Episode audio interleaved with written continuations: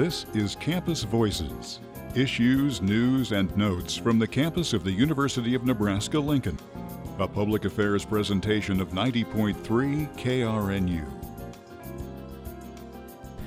Welcome to Campus Voices. I'm Andrew Alvarez, and here today we have Gregory Quick, the president of the Esports RSO. Greg is a senior accounting major and has been playing video games ever since he could remember.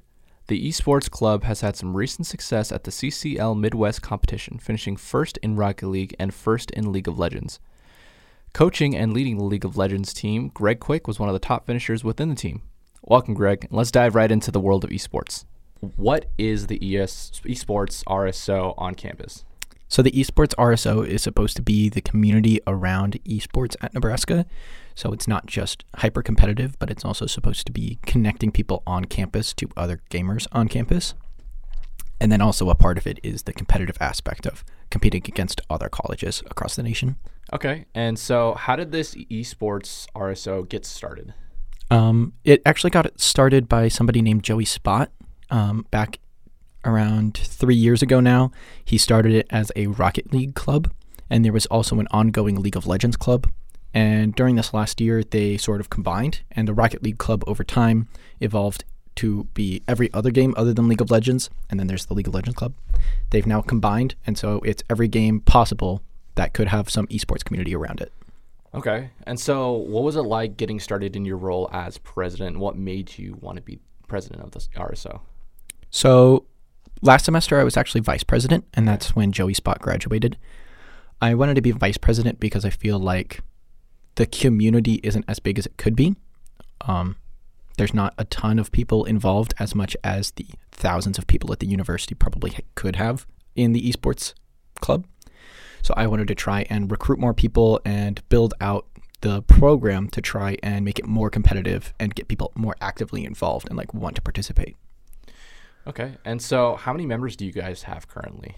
Currently we have over 200, I believe. Um, this last fall we went to the club fair and we ended up getting over 100 members that time, which obviously shows that there is a high demand for joining the club. We have currently 40 people who are prospective that they sent their submission on Envolve and are we're basically waiting for them to message us their Discord in order to accept them.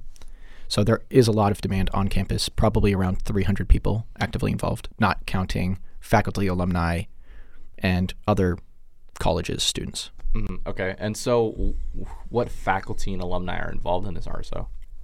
So, there wasn't a, a lot of faculty involvement until very, very recently. The College of Journalism ha- has actually gotten a lot more involved. There's a few professors and even the dean that has talked about trying to incorporate it more. And, and the College of Journalism has put on esports events. There was a Mario Kart event, there was Smash events in the past, there's been like FIFA. So they're trying to coordinate with the esports RSO in order to try and create those events and start streaming Nebraska esports games. Okay. And so you talked about that competitive aspect, and the College of Journalism, I've noticed, has been getting, you know, like you said, a lot more involved. They're putting on tournaments for students. Do you see yourselves uh, getting more into that competitive arena? Like I know that South Dakota um, State College I know that they do tournaments for their team in an arena, and they have like players playing. They have broadcasters broadcasting it, and they also have an audience. Do you see Nebraska doing that in any time near future? I feel like the near future is the key term there. I don't think it's going to happen in two years. the university is kind of slow. When I first started becoming involved in leadership back at the League of Legends Club my sophomore year, I was trying to talk to the athletics program because many, many, many colleges across the nation have varsity esports programs that give scholarships and have a lot of support for players, and we don't have that at all here at UNL. And they basically said to me that it would it, it's on their radar, but that it has a long time frame. And now that there's been more support from the journalism school, from professors, and from the dean, I think that the timetable on that is going to be a lot sooner, but it's probably going to be three to five years and I'm graduating this year, so it's obviously not going to help me out at all. Yeah. Do you see yourself like sticking around to help out at all or anything like that? Um, I'm moving back to Minnesota. I would want to help out in whatever way the players want me to. I feel like I could still be like a coach. um, and like help players develop in the games that I'm good at. But insofar as like being involved in esports at UNL, I don't think I see that as an accounting major in my future. Okay, yeah, and that makes sense. Um, so you're talking about like that's it's on the athletic department's radar to make esports a bit of a more mainstream sport here at UNL. So what is there what is the goals of the RSO to kind of get to that point or like just the little steps? So like adding equipment and stuff like that. What do you see happening? I feel like the most important part for the university to like deem it worth it is not that we're making money, but rather that the students want it because a lot of extracurricular programs don't bring in money directly to the university, but rather increase the amount of people who want to go to UNL for this specific program. Like for me, it was the fact that um, UNL had a debate program was the main breaker for me coming here versus some of my other options. And so having a esports program has actually been a reason why some people have reached out to me who are from high school asking about whether or not those opportunities exist at UNL, and that might be a reason why they choose other colleges. So I think our step one was increasing involvement, which I think we've done substantially. And then two was showing that UNL can be competitive at that level against other colleges that already have more support. So you talk about South Dakota. There was a recent tournament called Collegiate Champions League for Rocket League, Valorant, and League of Legends. And we had a team in each one um, we actually ended up winning the Rocket League and the League of Legends one, and we had a Valorant team the same weekend compete in another tournament, and they beat Iowa in the finals. So the fact that we're winning these tournaments against other colleges who are the same age as us, who are probably a better program in that there's faculty, there's arenas, there's literal computers that people can use instead of their home computers. The fact that we're able to beat them means that UNL can achieve that level. Just imagine if there was more support. Okay. And so you said that there was like over 200, there was about 200 members. How do you guys practice with that amount of people? So, a high focus of our leadership has been separation. So, every single game has somebody in charge of that game. And then, if a, if a game has multiple teams, then each team has their own sort of captain that is in charge of scheduling and organization for that team. So that way it breaks it up a lot more. And when you have 200 members spread across eight games, it already starts those it already starts cutting down those numbers into like more manageable amounts.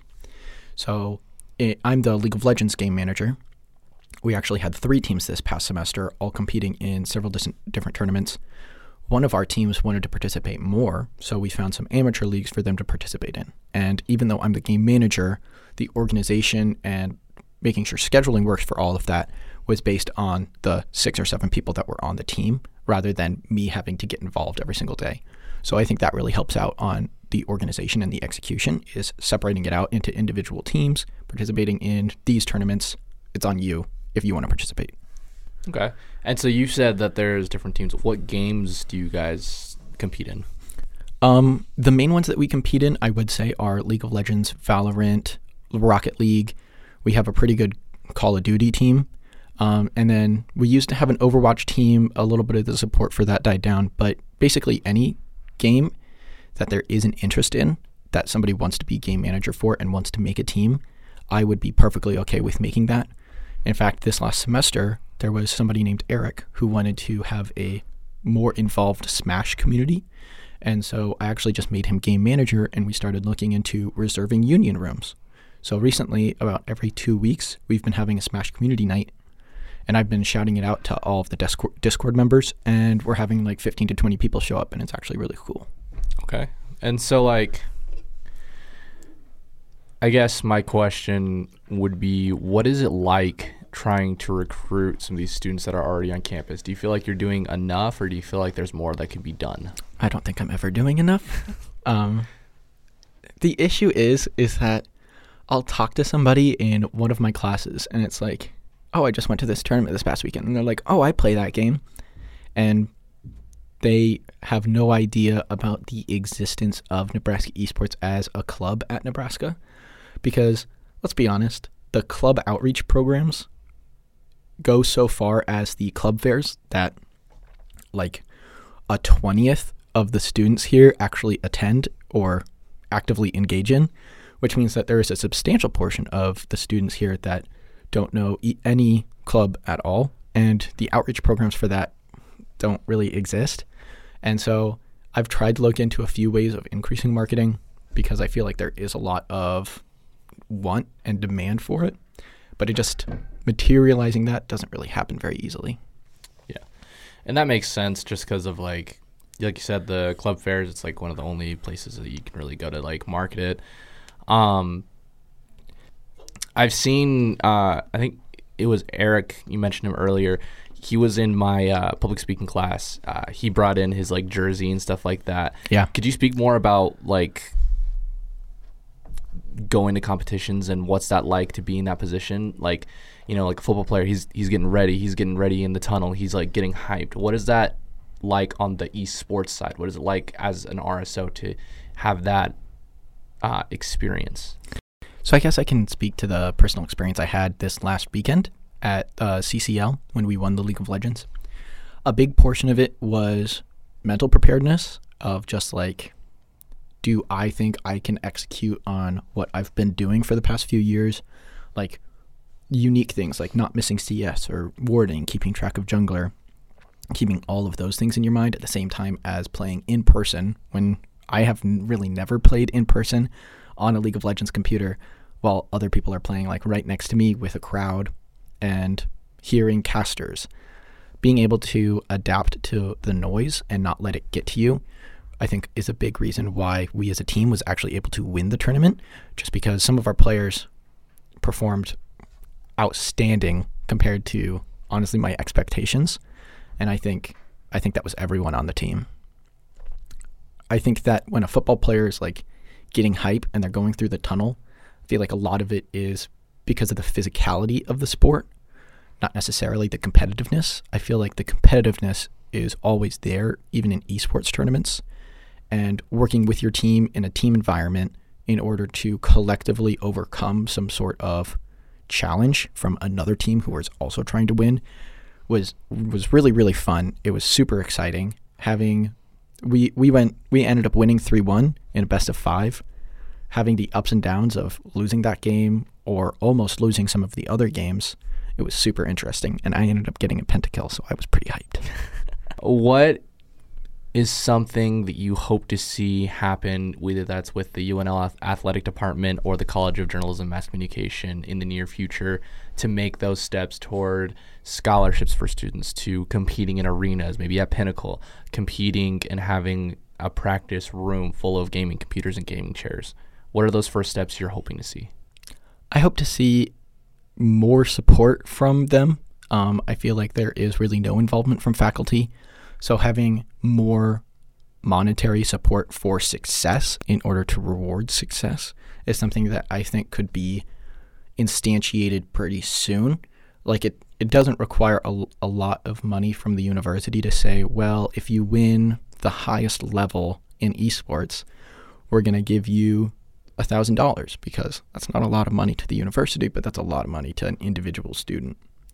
So, programs like that maybe a little bit more support with things like travel and going to tournaments is something that they could focus on, or maybe a little bit more support for the RSO because currently the support is $40 in our RSO softs account, which is why we ended up doing the jerseys that you were talking about earlier in order to raise some money for the club. And I like things like that where it doesn't require building a new building, buying tens or 20s of computers 10 or 20 computers, I think would show support and would prove that like UNL does care and is going towards that spot versus um, universities like you talked about South Dakota where they have their own esports arena in order for people to watch people play. That's obviously the end goal in my eyes, but getting there, there's a lot of smaller things that they can do to show support. All right. Greg, thanks for coming on and talking about the Esports RSO with us. Our guest has been Greg Quick, the president of the Esports RSO, and this has been Campus Voices. I'm Andrew Alvarez, and thanks for listening. This has been Campus Voices issues, news, and notes from the campus of the University of Nebraska Lincoln. To comment on this program, call 402 472 3054 or email to krnu at unl.edu. Campus Voices is a public affairs presentation of 90.3 KRNU, Lincoln.